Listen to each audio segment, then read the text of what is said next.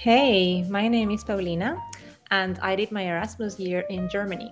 I did not know a lot of German, so I had to learn survival skills pretty quick. And um, one of the first things I learned was that when you go shopping in the store, they tell you, they ask you a lot of um, small questions at the end when you're paying. And they usually are the same questions Do you need a bag? Do you want your receipt? Or maybe do you want this particular promotion? So I learned that even if I didn't understand what they were saying, I usually always replied no to these questions, right?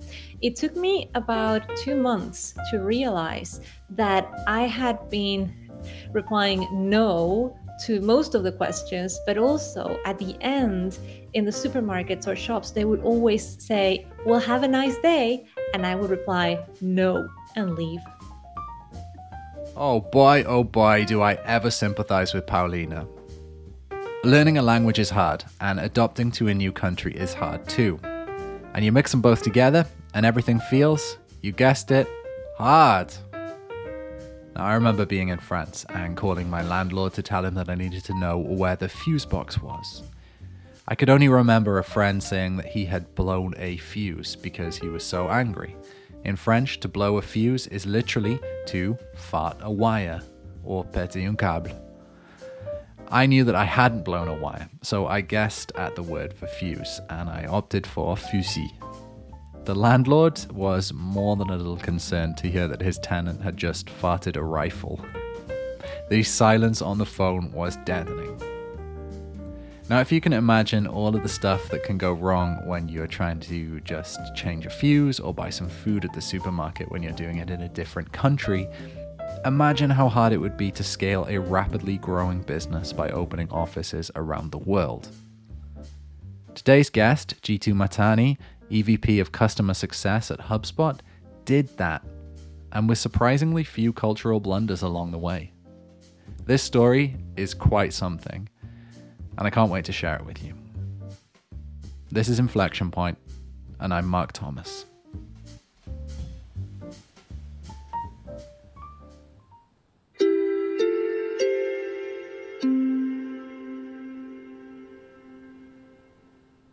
I come from a family of uh, entrepreneurs, pretty much uh, business owners who have uh, had to migrate from one country to the other country for multiple reasons. And uh, that's sort of like part of my DNA and blood is how do I keep building, keep building something new?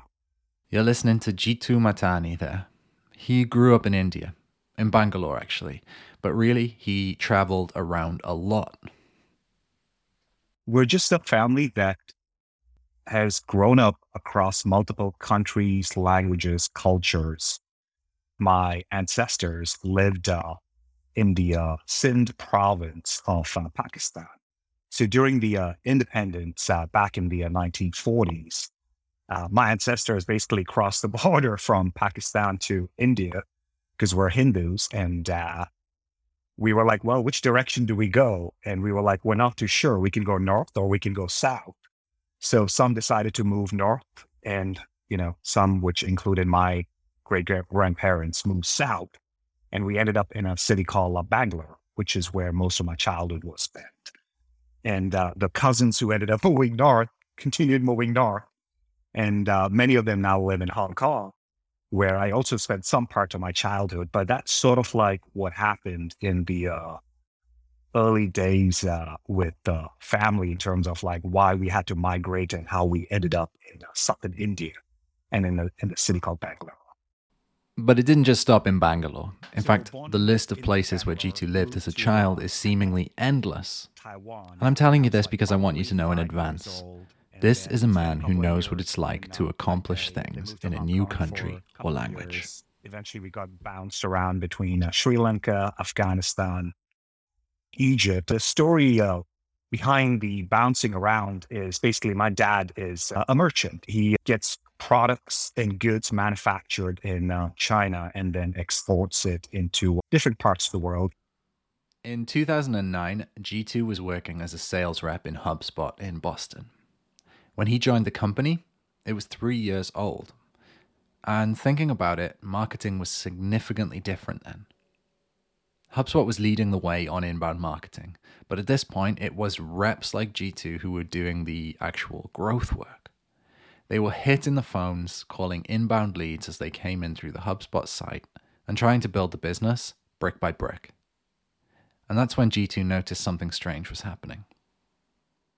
In the uh, early days, like I started with HubSpot as a sales rep, and uh, you know what you would call like a quota carrying sales rep. I carried uh, a target, and about two two and a half years into it, uh, I noticed that we were getting a bunch of demand from uh, the UK.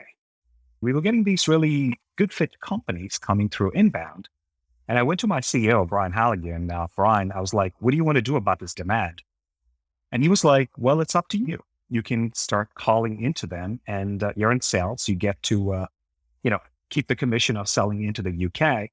But I was like, well, they are a different time zone. And he's like, well, you figure it out. So I started showing up in the office at uh, 4 a.m., started calling into the UK, ended up like hiring a couple of uh, reps in our Cambridge, Massachusetts office. And all those reps were young dads in those days because they wanted to show up in the office at four and leave the office at two so they can pick up their kids. But that, you know, long story short, that was sort of like the early days on how we got uh, some early uh, insight on like, wow, this is a potentially big market for us. And we made this decision to open Dublin in uh, January 2013. Hey, my name is Diane Vukovic. I was spending the night at my boyfriend's place in Serbia and got up to go to the bathroom. It was completely dark in the apartment and I couldn't see anything. So, on my way back, I jokingly called out, Marco. An American would know to respond by calling out, Polo. Well, my boyfriend was not American. He was also not named Marco. Marco's actually a really popular name in the Balkans. Basically, I just called out the wrong guy's name in the bedroom. Luckily, my boyfriend understood and thought it was funny. We've been married five years now, but I'm definitely not going to play Marco Polo with him again. We're in 2021 now and everything feels a lot different to how it did in 2012 when Jeetu and the team at HubSpot were considering what to do to service all the demand that they were seeing from the UK. The reps in Cambridge, Mass had been up at 4 a.m. calling people in Cambridge, UK long enough to know there's significant demand in the UK, and that means that we should dedicate significant resource to building the market there. And so Jeetu got the go ahead to look into how that would work practically. One difficulty that I think many companies will face or will have to think about when opening an international operation is well, do you open an office directly or do you be more partner centric and you go to market with a channel strategy? Uh, or do you just simply, you know, not offer like human phone based support and do this completely product driven and not an open an office? for us, that question was simply like in those days, we knew we had to get a big chunk of our future revenue coming from outside the US. And uh, the early days of selling at 4 a.m. from Cambridge indicated our partners in the UK were doing well. The reps were doing, you know, upwards of 120, 125% of their attainment. So the market was pulling us in. We had to decide do we open London, Dublin, Amsterdam? We went through a whole due diligence process. And uh, it wasn't super scientific in those days, but reasonably, uh, you know, math and uh, quantitative, whereby we would look at talent, compensation, real estate, labor laws, uh, access to multilingual talent that will enable us to build a hub and access the rest of like the other geographies in Europe. So that was, you know, one of the first uh, big tricky questions we had to answer because it was our first office. And I suspect many folks would go through the same process. It's like if it's your first non US office or your first international office, you want to get that right because when you get that right, it creates like a lot of great momentum for future offices and future growth. If you've ever looked into HubSpot's offices around the world, and for this episode, I definitely have, you'll know that in the end, the team decided that Dublin would be a good first move.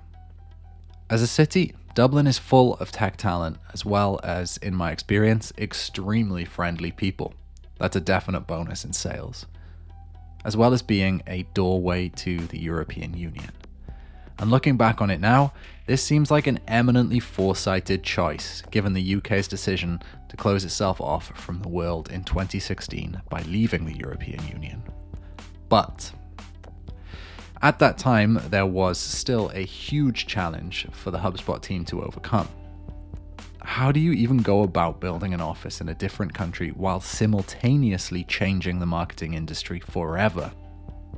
It's not the same as opening a factory that makes a well recognized product that anyone can pick up and just make. The team at HubSpot were creating a culture based around an entirely new category. Here's what Jeetu had to say. One of the things with employee culture is like, if you don't get it right, it takes you back or behind by maybe, at least from my side, it takes you back by maybe two years. Uh, it's just really hard to like rebuild when you don't have like the right values, the right principles, and the right culture. And on HubSpot side, what we decided is like, you know, we're, you know, reasonably well known from our culture standpoint. It's something that we are fairly proud of in terms of like the culture we've been able to build with our talent. Uh, Dharmesh Shah has written, uh, my co-founder has written uh, our culture code. So what we decided, Marc, is like we were going to obsess about culture from day one when we opened the office. So we sent five expats, including me, to Dublin. We hired uh, four or five local uh, HubSpotters in uh, Dublin in Ireland. And we did this interesting thing whereby like every local hire had an expat that they were buddied up with. Now that's expensive but we decided we were okay making that investment because if those first five got the culture right, they were successful. This is Chef Karl Wilder. Several years ago, when I was working in the Dominican Republic, I had some challenges with the language. Io ho italiano, italiano spagnolo similare. So we were managing to communicate for the most part until one morning I asked my sous chef to get into the macchinetta, macchina. And uh, macchina, pronto, pronto, pronto. And he was giving me terrified looks. I finally took his hand and said, macchina, pronto. And he recoiled as if I was going to hurt him very badly. The dishwasher, who spoke some English, came over and pointed to the garage and said, ow, pointed to the food processor and said, Matina. So uh, the poor kid thought I was going to put his hand in the food processor. Spoiler alert! the team at HubSpot made a good bet. The bet that they had about partnering experts with local hires really paid off, and sales of HubSpot grew significantly. Now, if you can imagine, Dublin had gone well a local team working from a local office had proven the minimum viable product. That was, that HubSpot can be sold better internationally from local offices than it can be from reps based in Boston. Like many executives, though, once the main thesis that Jeetu had was proven, his job became more about working out how to grow the investment versus how to acquire new customers specifically. And if we think of HubSpot's growth in terms of inflection points, this story saw its first one when Jeetu decided to start calling UK companies from the HubSpot HQ. The second one when he managed to open an office in Dublin. And the third one when he multiplied that revenue growth by opening a series of offices in phases. Phase one was Dublin, Berlin, and Sydney. Phase two was Tokyo, Paris, and Singapore. Phase three, Bogota in Colombia obviously the world is a massive, uh, massive place, and you could play anywhere from Europe to Japan to Australia to Latin America.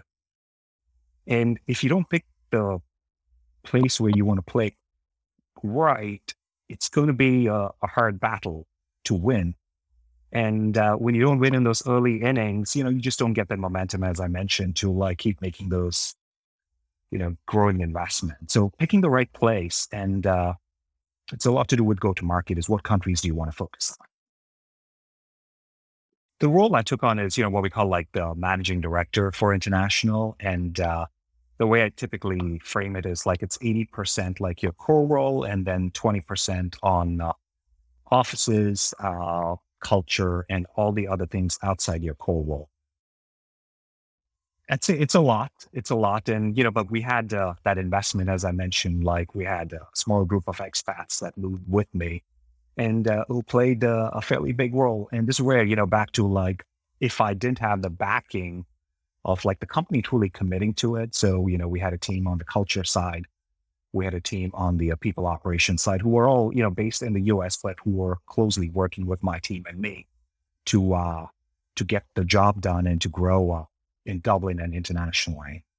So this is where, you know, it's a bit of a balancing act whereby we're just generally, we made sure we were thoughtful with like, yep, hit your goals, but every month, every quarter, let's review like what we set out to hit and uh, how did we do against it. I will also add uh, some of the challenges were made uh, a bit easier because it's not a pure sales role. There's sales, there's go to market, there's you know, future expansion, this people culture. We've talked about this before on Inflection Point, but doing anything meaningful in growth and marketing is like playing problem solving whack a mole. You knock one problem down and a whole new set of challenges crop up. And expanding to every market, as the team have done aggressively over the past 10 years, brings a new set of problems too the assumption we made in Japan when entering Japan is we can basically do really well with our English content or just our English content localized without like much native content. And that was a really strong lesson. Like when you do business in certain countries, like you really need to think locally. And uh, we had to do a bunch of things to be truly seen as a local player as opposed to a company you know, open an office, translated all its content into Japanese and hoping to be seen as a local player. And that didn't really work out really well during those early days. I hope you're getting this now, but the reason that I'm sharing a bunch of funny stories from people who have nothing to do with HubSpot having language difficulties in this episode is because this stuff, and I mean living and working in a country that's not your own, is hard. You make a bunch of assumptions about the way things should be done, or are done, or could be done. And often they turn out to be pretty wrong. When we opened our uh, go to market to uh, Germany, we did quite well. Yes, there was a bunch of work that had to happen on the marketing side, but our German demand, about 50% of it, was coming through our English blog. So we were like, that's great. Maybe that assumption should hold true in Japan. But that was the incorrect assumption, as mentioned. And uh, what we ended up doing in Japan is like, wow, we launched the office and then we realized, like, okay, what we're going to really need to do is create more native content. Because a lot of the content that we localized while it was getting found, it wasn't speaking to the persona in Japan. So the conversion of traffic to leads was uh, on the lower end. So that was a big one in terms of like, in terms of inbound and content is to, find that balance between uh, what do you like translate versus what do you truly create from a native standpoint. We have this framework that we use now to decide like what gets centrally translated versus what gets, you know, in region uh, created from a native standpoint. The other one is just the way of doing business. And uh, we didn't make an assumption on this one. We knew that we were going to have to do something different here is events are big in uh, Japan in general. And of course, like during these times, that's not true, but I'm sure it'll make a comeback. But prospects and including like our buyers, like marketers, uh, sales leaders, they like to go to events. They like to go, whether it's virtual or even in person they want to like meet the companies uh, in person. And I think this has to do a little bit with uh, the culture is like, you got to like make sure this person is truly committed to the Japan market, isn't like, you know, doing a one person operation. So this back to like just simply the way relationships are built in Japan are different from other countries. Hi there, I'm Jerome when I was 16, teenager in France, I decided it was a good idea to get a pen friend to improve my English. Um, so I registered with a company and I got paired with a girl my age in Kentucky. Um, so everything goes well. She sends me her first letter. And uh, yeah, letter. Remember, it's the early 2000s, right? So we still send letters. So in her letters, she tells me everything about her life, her boyfriend, her favorite film, her favorite music, etc. So obviously, I responded. Um, and I told her everything I thought was important about me, interesting. And I did tell her about my favorite film at, the time. So, as I said, it's the early 2000s, and there's quite a famous film that's been uh, released uh, that's called Cruel Intention. The problem is, if you know anything about France, you know that we love to dub everything, but also we tend to change titles. And it makes sense if you just change it into French, but it doesn't if you just change it into English at all. And for some reason, that film became Sex Intention. So I wrote to that girl from one of the most conservative states in the States about the fact that my favorite film was Sex Intention. And I never got a letter back. And I didn't understand why until I moved to the UK and found out the name of that film was Cruel Intention. And then I realized that I really hit all the stereotype of the French guy. Yikes. I know Jerome well. And if you're listening and you were triggered by that because you're Jerome's disgusted pen friend in Kentucky, I'd like to just tell you Jerome grew up to be a lovely person even if his favorite film is Cruel Intentions, which happens to be a pretty awful film. Now, one thing that interests me about Jeetu's story, and actually about a lot of stories that I hear while making this show, is what it felt like when these inflection points were happening. Now, I've never been part of a company that grows from $30 million to a billion dollars in under 10 years, and I bet only a handful of people listening to this podcast have had that experience. But I really have no concept of the feelings that that must inspire. And Jeetu's story is particularly special also, because while you might have heard of HubSpot and you think you know a lot about how it grew, you probably haven't heard about Jeetu's role in building the system that generates 40% of the company's annual revenue. On the revenue side, probably 30 million when we opened, you know, HubSpot uh, a few months ago shared we're over a billion in uh, annual recurring revenue. So pretty uh, significant growth, still growing at about 40%, both uh, domestically and 40% uh, international, world 40% globally and 40% internationally. On the international side, that uh, 5 million when we opened,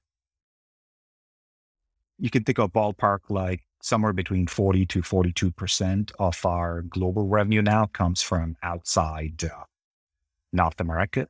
So fairly sizable, one of the few uh, US headquartered SaaS companies that is generating 40% from, uh, you know, outside the US on that uh, total billion plus.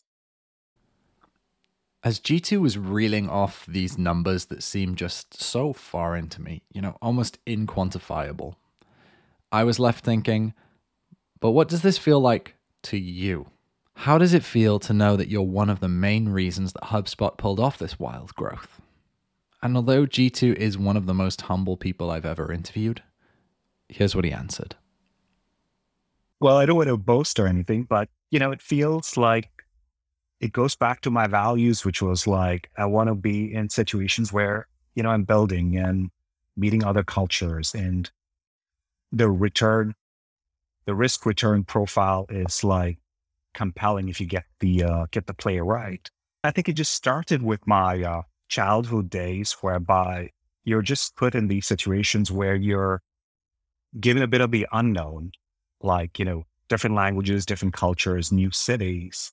And I think one of the things that has ingrained in me is uh, the ability to uh, adapt and uh, the ability to be okay in situations that maybe some folks might find chaotic. But I'm like, that's okay because uh, there's nothing that can go like wrong. Like, yep, you're probably going to need to work harder to make uh, friends, make connections, like get your way around uh, sort of like the setting you're put into. But I feel like it's been an important element of uh, how I've had to just live, and it's shown up in uh, my work and my interactions with people uh, at work and also outside work. I think we're still honestly in the first innings. And some days I'm like, wow, like our addressable market is getting bigger because each time we release a product, each time we open an office, you get access to more addressable market. So I still tell my team that we're still in the first innings of what I think could be a, a fairly significant business over the next many years. What Jeetu accomplished is really quite significant.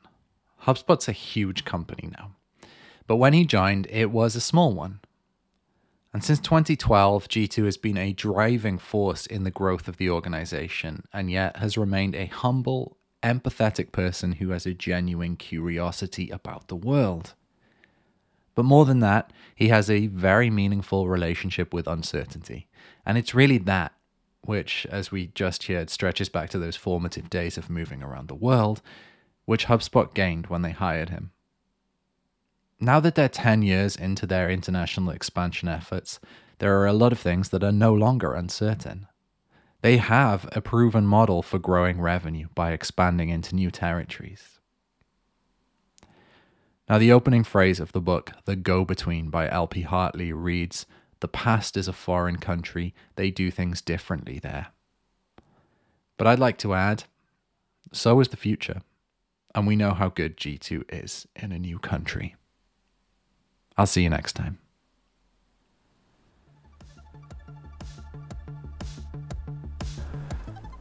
So, if you enjoyed that today and you want to do something about your B2B SaaS marketing, you should get in touch with us. You can do that by going to poweredbysearch.com and checking out our Work With Us page, or you can browse the case studies and blogs that we have on the site. Now, if you're not ready to do that, definitely say hi anyway. You can ping me on Twitter. I'm at I am Marc Thomas. That's Marc with a C.